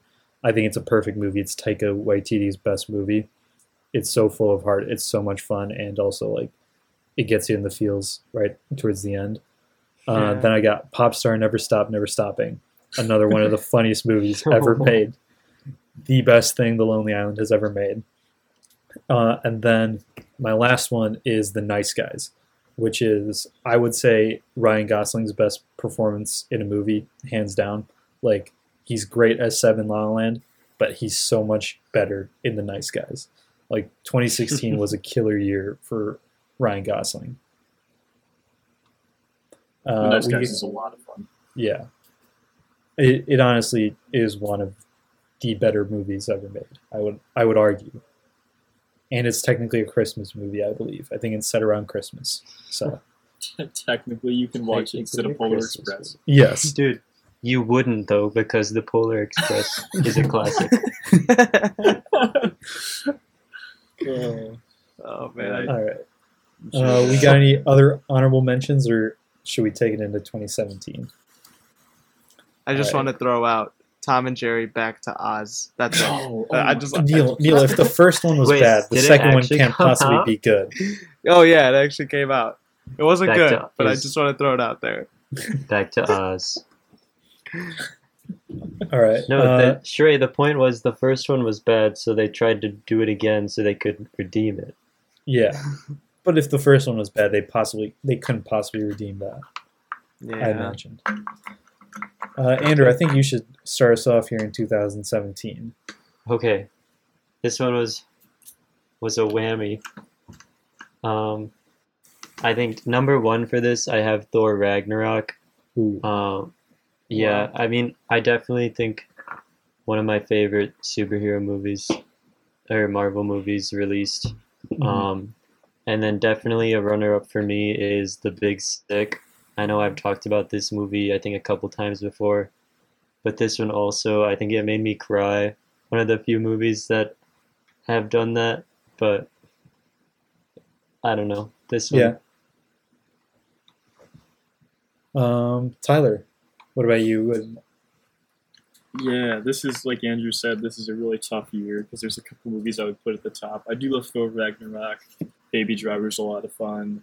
What else? Oh, Logan is my number two in terms of having kind of like a super gritty superhero movie on here. Mm-hmm. My number one has got to be The Death of Stalin. I remember Shrey recommended this to me, a couple months ago. I watched it for the first time, found it absolutely hilarious. For me, it has a similar vibe to kind of like Tropic Thunder, where you have kind of like this historical parody going on, in some sense. And I crack up every time I watch it. It's a lot of fun. You know, Tyler, not to get political or anything, but I feel like we're kind of living in the death of Stalin right now. You know, like... Oh, you think so? You know, like... you know that scene where, like, they have that full lineup of doctors and that none of them wants to, like, give the diagnosis of what's happened to Stalin? Yeah. And then, like, you turn on the news yesterday and you see, like, those 10 doctors outside Walter Reed Medical Center all, like, delivering, the president is doing very well. He's doing so good. He's doing. But great. Like, why would you have 10 doctors there? You know. Oh no. Is there going to be a mad power struggle? It's just we're living in reality, man. Like, all right, yeah. That's terrifying. Yeah. Neil, why don't you give us your pick? Yeah. I really like The Big Sick. I love Baby Driver. I think Spider-Man: Homecoming also came out, so that was great. Yeah. But I think for me, number one, and Thor Ragnarok, of course. But for me, number one was Get Out. When I watched this, I was just amazed by how Jordan Peele made the transition from, like, being surrounded by comedy to making an amazing, like, psychological thriller. Mm-hmm. And it really was psychologically thrilling. It really messes with your mind. So, yeah, I'm going to go with Get Out. I gotta say, I didn't really expect us all to have 4 different picks for this year. I kind of expected at least like 1 or 2 people to pick the same thing. In my honorable mentions, I did have Baby Driver. I also had this French movie called Revenge, which is, as the title suggests, it's a revenge movie. It's basically like another Tarantino-esque movie. It's super good. Mm-hmm. Watch it if you haven't already. And then I also had Paddington 2 in my list because that's one of the most wholesome movies ever made. Paddington, I would die for him. But my number one pick for 2017, Blade Runner 2049. Yeah. I think it is a sci-fi masterpiece, probably one of the best sci-fi movies ever made. I would argue it's better than the original as well. So got to go with my boy Ryan Gosling for a second year in a row. 2016, 2017 was really just his time, you know? Yeah. Mm-hmm. I definitely agree. Yeah. Really great visuals in that movie. Do we have any other honorable mentions before we move on? All right. Yeah, I have one. All right. Just really quick, I think Jumanji, Welcome to the Jungle, sort of like a Jumanji reboot came out that year. Yeah. And I expected it to be really terrible looking at the ads, and I went and saw it, and I really loved it. So it's not like one of the best movies out there, but I think if people give it a chance, they'll enjoy watching it. I agree. And the sequel came out like last year also. Expected that to be terrible. It was fine. They're both like surprisingly like good. The sequel was not as good as the first one, I don't think, though. But the first one was like such a great surprise, like that they actually pulled it off. Mm-hmm. Well, with that, let's go into 2018. Tyler, why don't you kick us off? Yeah, 2018, we're getting into spooky season here. Mm-hmm. I think that it's just fitting that a spooky movie is picked, perhaps the spookiest that I've seen. That movie is Hereditary. Hereditary is, we've talked about Hereditary. Hereditary, I was unable to sleep like after watching this movie for the first time, and I'm actually kind of scared to revisit it. It was so good. It was so good at what it did that I'm like, I don't know if I can go back and rewatch this anytime soon, just because it was like that terrifying. Mm-hmm. I know there's a lot of good movies in 2018. It's not Bohemian Rhapsody. Everyone, calm down. But I think I do want to also mention Black Panther. You know, obviously changed the game in terms of superhero movies and definitely deserves an honorable mention. In addition to Spider-Man in the Spider-Verse, Into the Spider-Verse. Yo! You know, I rewatched it, liked it a lot more the second time. I still don't think it's quite as good as where you guys would put it, but I do think it's really good. Yeah. So I'm going to go next because I have the same pick as Tyler. I have Hereditary as my top pick. And if you had asked me a year ago, I would not have said a horror movie would be anywhere on this list. But Hereditary freaks me out so much. It's so well made. It is like one of the most well-made horror movies of all time. It's my favorite horror movie of all time. It scares the shit out of me. I love it so much, and you have to see it if you haven't. I did until recently. So when we were revising the list, I put Hereditary on here instead of Mission Impossible Fallout, which is the best movie in the Mission Impossible franchise. Impressive for it being 20 years old. So definitely go check that out. And then under that I had Into the Spider-Verse, which we've talked about, and The Favorite, which I don't know if any of you guys have seen, but that is another great historical period drama comedy. It has Emma Stone in it. So if you love Emma Stone, definitely have to watch this. And Olivia Colman is in it, and she won Best Actress for it. And it's 100% deserved. The cast in that is just off the charts insane. Such great performances. Andrew and Neil, what were your picks? I guess I'll go first. So my number one pick, I don't know if this will be surprising, but I have Blind Spotting. Yeah, I think Daveed Diggs is in this movie. He's one of the main characters, and I just think he does a phenomenal job. I think he does really great in most things that he's in. But this movie, I felt it was really intense kind of throughout, and I really enjoyed it. They're doing a TV spinoff about, I think his character is like girlfriend or wife, or maybe it's his friend's girlfriend or wife. One of the two, but yeah. I'll have to keep my eyes out for that. Mm-hmm. Neil, your 2018 pick. Yeah, I think for me, I had a lot of actually close calls with this, like Infinity War, Black Panther. We talked about what's it called? Spider-Man, Into the Spider-Verse.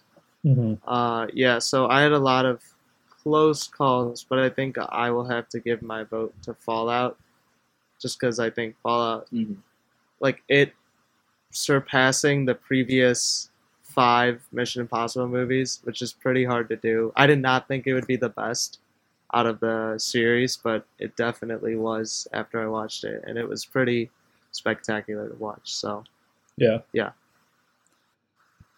it's shocking how good it is, you know. Like Tom Cruise is literally throwing himself out of a plane and halo jumping to make this movie, and it halo jumping. Don't land in water.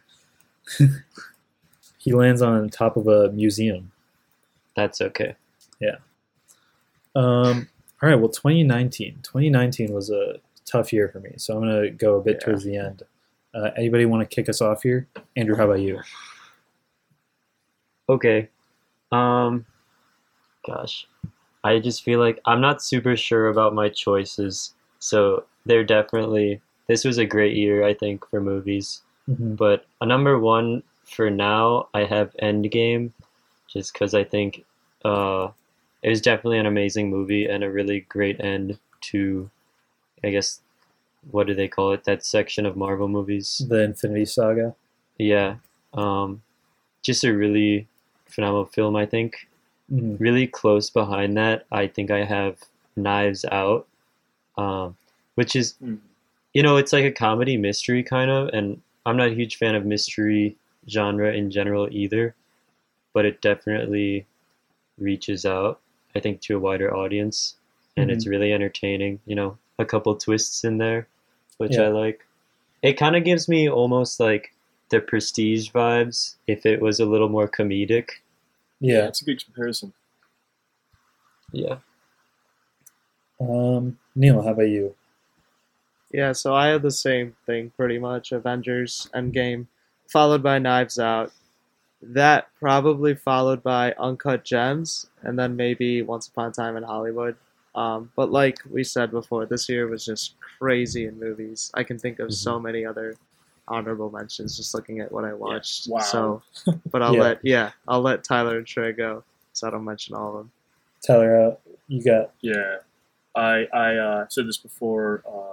Avengers Endgame is my favorite movie from 2019, and that's a tough pick, like you guys have said. I mean, I think this is my favorite Marvel movie. It's the only Marvel movie that's made the list thus far for me, and I do think that is deserving. Like, I think comparing it to a lot of the movies is so tough, though, because you have so many different great genres. Like Neil said, Uncut Gems. Andrew said Knives Out. I love The Lighthouse. I could see that being Trey's number one. Parasite. Mm-hmm. Haven't mentioned that one yet, but obviously we had an episode on that. Solid movie. Midsommar, 1917. I mean, geez, like there's too many great movies here. But I gotta go with Avengers Endgame just based on the fact that I'm such a big MCU fan. Yeah. I gotta say, 2019, it is probably the best year in film that like I've been alive for personally. So my list is already tough because like my honorable mentions are usually made up of 5-star movies and 4.5-star movies from the same year. If I did that for this year, I think there'd be like 10 or 11 movies in my honorable mentions because there's just so many good movies. So I'm going with only my honorable mentions. So I had 4 5-star movies in order. Parasite, The Lighthouse, Booksmart, and Avengers Endgame. Mm-hmm. So I'll let you guys guess what you think my number one is, because I think you might know, but I'm not sure. I'm going to guess The Lighthouse.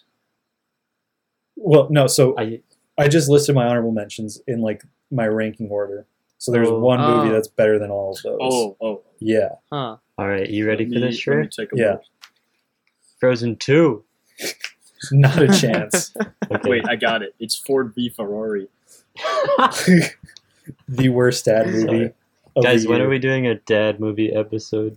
Father's Day. It's coming up, right? Father's Day. Yeah. Didn't that pass? Gosh. It happens every year. Is it? Come on, I've said this a few times. Yeah. It's. Hold on, I gotta look at the list. Oh my god, I am lost. I don't know what it could be. So disappointed. No, say it again. Hold on. So it's not Avengers Endgame. It's not Uncut Gems. It's not Knives Parasite and not Booksmart. Okay, I know it's not Joker. Midsommar. No. Midsommar's 4.5, but it's close. It's Portrait of a Lady on Fire. Portrait of a Lady on Fire is another 5-star, but it's not. Oh my god. Dude. What is this, man? Is it The Farewell? Nope. Farewell's 4.5. It's close. It's up there. Hustlers? It better not be Hustlers. No. Wait. I feel like we're missing something. You're missing a big one. I love this movie. And you guys know I love this movie. Dude. Joker? No, it's not Joker. No, it's not. I'll kill you. I'm just guessing. Battle Angel. It's not Star Wars, right? It's Little Women. Oh my Little Women. Oh my God. Little Women is my pick for 2019. Dang. I can't believe I left that one out. Yeah. Of course, yeah. Little Women is I'm ashamed. One of the most beautiful movies I've ever seen. It surprised the hell out of me when I saw it and like fell in love with it instantly. Cried 5 times during the movie. We've talked about that before. I don't think I had as emotional of a response to any movie as I've had to Little Women. So got to give it to that one. Trey, I think you just like Little Women because it has Timothée Chalamet in it. It's because it has Florence Pugh in it. Okay. Yeah. We over here at Double Stuff Cinema, we stand Florence Pugh, not Timothée Chalamet. Just disregard that one episode. Yeah. Our guests like Timothy more. Yeah. But they're wrong. Well, if we're looking for some new guests, by the way. Yeah. So people that preferably don't love Timothée Chalamet. Dang. Well, So I think it's about time we get into our current year right now. We're in 2020. Oh, boy. There have been some movies that have come out, some movies that we've wanted to see that haven't come out. But we're going to do our best to pick the best movie of 2020 that we've seen so far based on what's been available to see. So who wants to kick us off here? I can go. All right. I've only seen two that have come out this year. And those are Tenet and The Five Bloods. And we'll talk about Neil, Tenet. You, I feel like you've seen more movies that have come out in this year, no, like streaming originals. Like, really? Nope. Only those two. And the better of those two for me, personally, is The Five Bloods, which I forgot even came out this year. But, yeah, mm-hmm. I've only seen two this year. And we'll talk about Tenet, obviously, in the future. But, yeah. Yeah. Or in the past. Right. Oh man, straight. My brain's not ready for that yet. Yeah. I need some recovery time. Tyler, what was your pick for the year? Yeah, so I haven't seen Tenet, and I think everyone else has, so can't really talk about that one. Which, yeah. I will say, I really liked Palm Springs. Really mm-hmm. fun. Kind of just a really enjoyable, kind of like Groundhog Day type movie, which is refreshing. Outside of that, in like my top pick, I really haven't seen enough, or there just hasn't been enough good movies in 2020 for me to be like definitive, like, oh, this movie's amazing. I gotta include it as an honorable mention. But for me, it's The Five Bloods. We had an episode on this, talk about why we love it. Really fantastic war movie, kind of a unique take. So that's my number one. But I could see, it being overtaken if another great 2020 movie comes out soon. Yeah. Andrew, what about you? I have a question for Neil. Did you see Scoob? No, I did not. Okay. Scoob. I thought you might have seen that one. Okay, yeah. I guess for me, I don't think I've seen a ton that came out this year either, but definitely... The Five Bloods, I think, could be my number one this year so far. Mm-hmm. Even though I'm not usually like a big lore movie, I think this included a lot more than I usually see in terms of character development, maybe. I don't know what it is. It just stands out. And also Tenet, I think. And I think the only other movies I've seen that came out were probably Scoob and Sonic the Hedgehog. But like those do not come right there. Yeah, that's a top four. That's a top four, but those two I don't think really come close to the rest of the list. Uh huh. Even though Sonic changed their character design, it still didn't. It's a little bit of a dad movie. A dad movie. Had some fast races. Old characters and the big cast members. Yeah. I can see it. Well, I hate to break up our perfect record once again, but my pick is Tenet. It like just slightly. So my honorable mentions are Palm Springs and The Five Bloods, which we've talked about. But I really love Tenet, and because it surprised me that I actually really enjoyed it. Because I was hyped for it. I saw reviews for it that like kind of brought it down a little. So I weathered my expectations, and then I saw it, and I kind of had my mind blown. Which is why your eardrums. Yeah, I did go deaf, which we will talk about later. But Tenet did surprise me. The Five Bloods is obviously like a great movie, and you should definitely check it out because it's easily accessible on Netflix. So definitely check that out. And Palm Springs if you have Hulu. So, yeah. Shrey, did you see the King of Staten Island? Yeah. So I've been able to see quite a few 2019 movies like through like just like streaming releases. Like Netflix has released a lot of originals. Mm-hmm. King of Staten Island was also good. That's like in my top 4 or 5 for the year. Okay. Because I didn't see that one, but I remember you mentioning that it was also really good.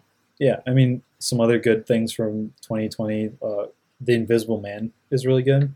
Mm-hmm. And then Pete Davidson's other movie, Big Time Adolescence, which is on Hulu. That's another good one. So definitely check those out.